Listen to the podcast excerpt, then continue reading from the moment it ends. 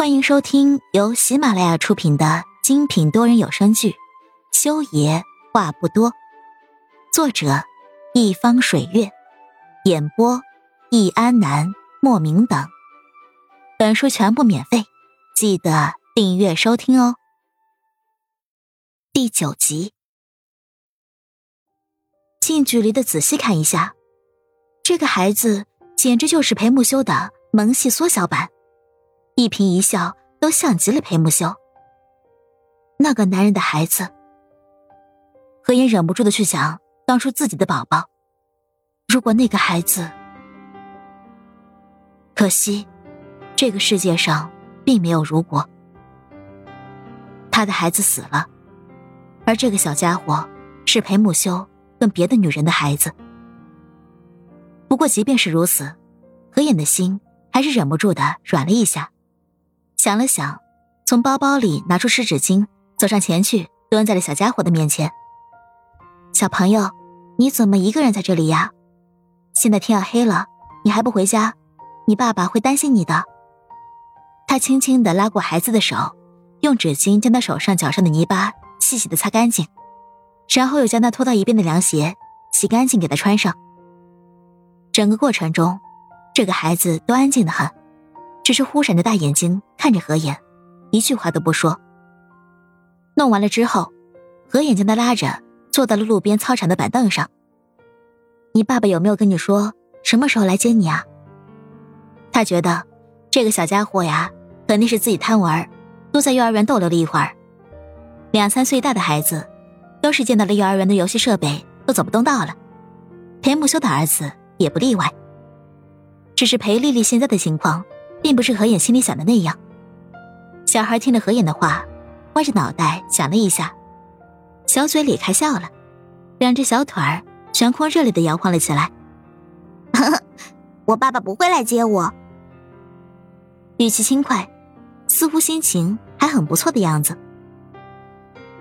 何眼哑然，呃，看来这个小家伙是背着裴木秀跑出来的。也不知道裴木修是怎么看的孩子，这么小的孩子也不看牢一点儿，万一被拐跑了怎么办？那小宝贝儿，你记不记得住你爸爸的手机号码？阿姨进去找人给你爸爸打个电话，让他来接你好不好？为什么要叫我爸爸来接我？小家伙笑得欢快，断着小腿儿，就这样自己跟自己玩耍了起来。我爸爸不喜欢我，哼，我也不喜欢他，我不要他来接我。小家伙说的生气了，哼唧唧了两声，还瞪了何言一眼，赌气一样的把脑袋扭了一下。何言失笑，这信息量还真有些大呢。他想了想，只好顺着小家伙的话接了下去：“好好好，我们不联系你爸爸，那你记不记得你妈妈的电话？”他在冰岛。裴丽丽说完这句话，忧愁郁闷的坐在椅子上。举着双手撑着自己的双下巴，一副小大人的模样。嗯，你们是不是都不喜欢我，想把我送走？啊？何眼的思绪还停留在小家伙说的“他妈妈在冰岛”这句话上，冷不丁的听到他后面这句话，着实是吓到了，赶紧伸手捧起了他可怜兮兮的小脸儿。你为什么要这么想呢？你这么可爱。谁会想把你送走呢？嗯嗯，就是你，就是你一直打听我爸的消息，我好不容易从他身边逃出来，你想尽一切办法要把我送回去。呃，你是坏姐姐，你是坏姐姐。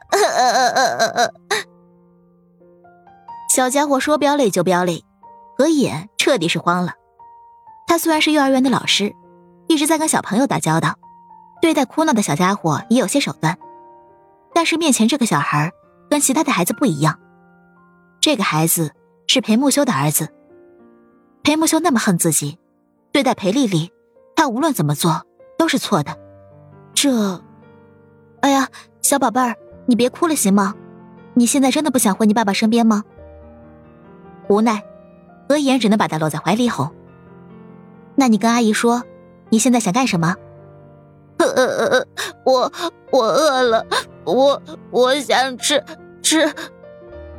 裴丽丽把脑袋埋在何燕的怀里，结结巴巴的说了一通，最后的话是哭着说完的，叽里咕噜说的啥，何燕也没听清楚。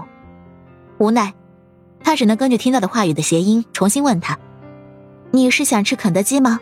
还是吃麦当劳、披萨？”小孩子貌似都喜欢吃这些，他班上的小朋友也都喜欢吃这些。果然，裴丽丽听完何影的话。眼睛都亮了起来，一个劲的点头。啊，吃，我都要吃，每个都要吃。说完之后，小家伙更是伸出胖嘟嘟的小手，掰着手指头数着自己要吃啥。数完之后，仰头看着何影，大眼睛里忽闪忽闪的期待，都能把何影的心都给融化了。何影伸手在他蘑菇头上摸了摸，眼里点头的：“阿姨这次先带你去吃肯德基，好不好？”好。上一刻眼角还挂着眼泪水的小人儿，此刻已经蹦跶起来了，急不可耐的跳到了地上，拉着何影的手就往前面走。何影赶紧抓过包包，跟上他的步伐，看着身高还不到自己大腿根的小人走得屁颠屁颠的，他的心里说不出是什么感觉。想了想，还是掏出手机给安浅月去了个微信，让他来广场边上的肯德基跟自己见面。亲爱的听众朋友们。本集已播讲完毕，下集精彩继续，别忘记订阅哦。